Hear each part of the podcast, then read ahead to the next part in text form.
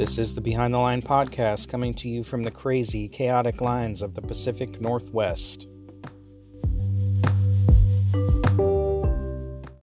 So, I want to talk about these two mass shootings in California over the last couple days by elderly Chinese men who have, at the dance hall, the guy shot 10, killed 10, wounded 7 and then you've got this one that occurred in Half Moon Bay, also by an elderly Chinese guy who shot people at two mushroom farms.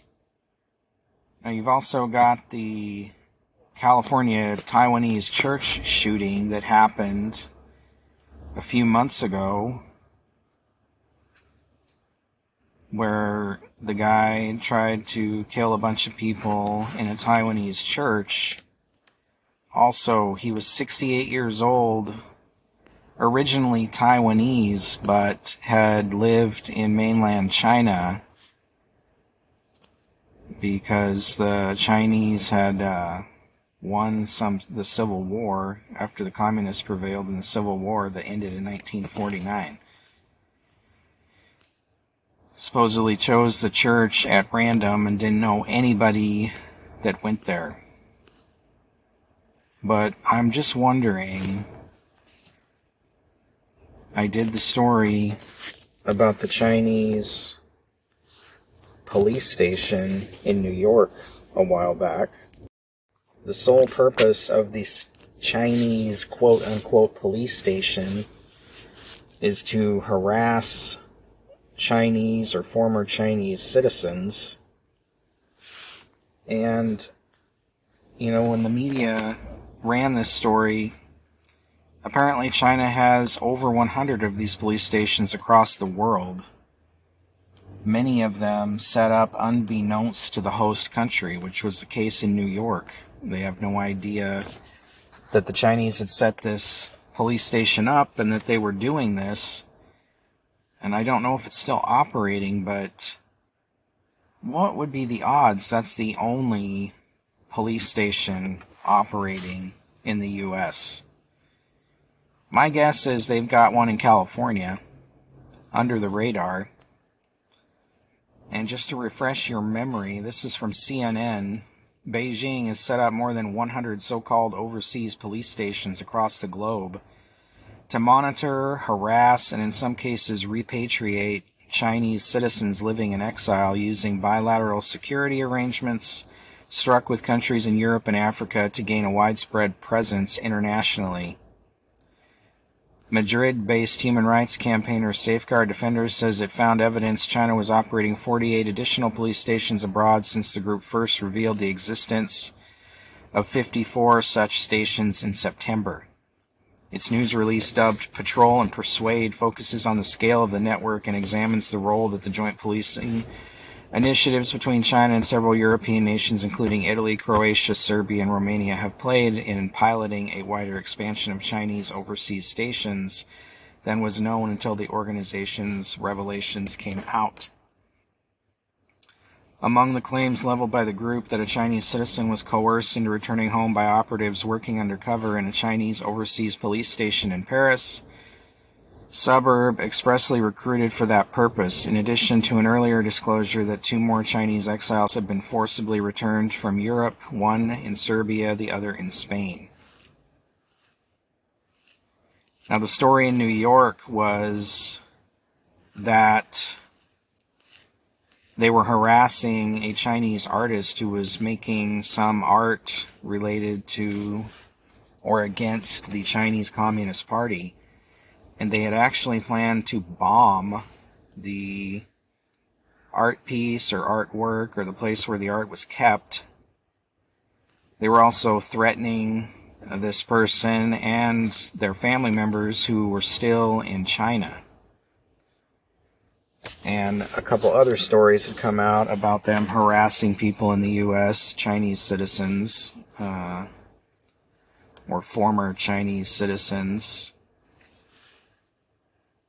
and you know threatening them and threatening their family members that still lived in the country if they didn't comply with whatever they were asking them to do. And this article goes on to say what we see coming from China is increasing attempts to crack down on dissent everywhere in the world, to threaten people, harass people, make sure that they are fearful enough so that they remain silent or else face being returned to China against their will. It will start with phone calls. They might start to intimidate your relatives back in China, to threaten you, to do everything really to coax the targets abroad to come back. If that doesn't work, they will co- use covert agents abroad they will send them from Beijing and use methods such as luring and entrapment. So, my question is with all the tensions going on with China right now, especially with Taiwan, is it possible that one of these Chinese police stations targeted these men in California? and got them to commit these crimes for whatever reason to create chaos, to create, I mean, China is always looking to create chaos in the US. I mean, honestly, when you look at these shootings that occur in the US, do you ever see Asians that commit these shootings? Especially older, elderly Asian men? do you see them going out and committing mass shootings? And now all of a sudden, we've had two in a matter of three days, and another one just a few months ago, all in California. There is something to that. That is not coincidence. You've also got the mass shooting that happened over the same period of time as these other two in California in Oakland, where seven people were shot. Nobody died, I don't I, maybe one person, yeah, one person died. And I believe it was at a gas station, but they've said nothing about any suspects. They say they don't have any, or the victims. But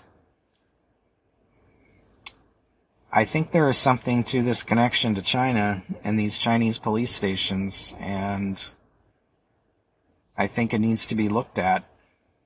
I think this could be a red flag that China is could be ramping up tensions with the US with this guerrilla type warfare. You know, you've already got cyber attacks going on, and now are they forcing people to do things within the borders of the US by threatening their family members back home? with these illegal Chinese police stations that are set up unbeknownst to the US government. I think there's more to this story, and I don't think the government will be forthcoming about any information if the Chinese government is involved, because they won't want to create a panic. I know that they're going to use this as a gun control thing and Governor Newsom's already hot on the trail of doing that, saying the Second Amendment is a suicide pact.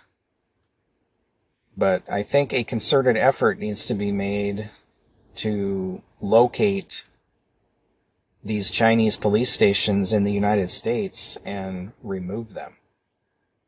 And I think that they need to take a deeper look at why these old men would be suddenly going out and shooting people.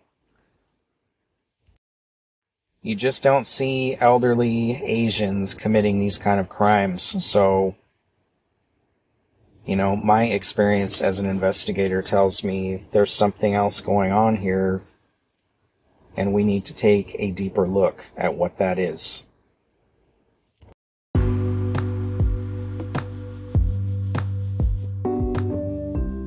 For listening to the Behind the Line podcast. For more, visit behindthelinepodcast.com. You can also find us on netnewsnetwork.net, Facebook, YouTube, Twitter, Telegram, Gab, Parler, and Truth Social. Please like, share, and subscribe.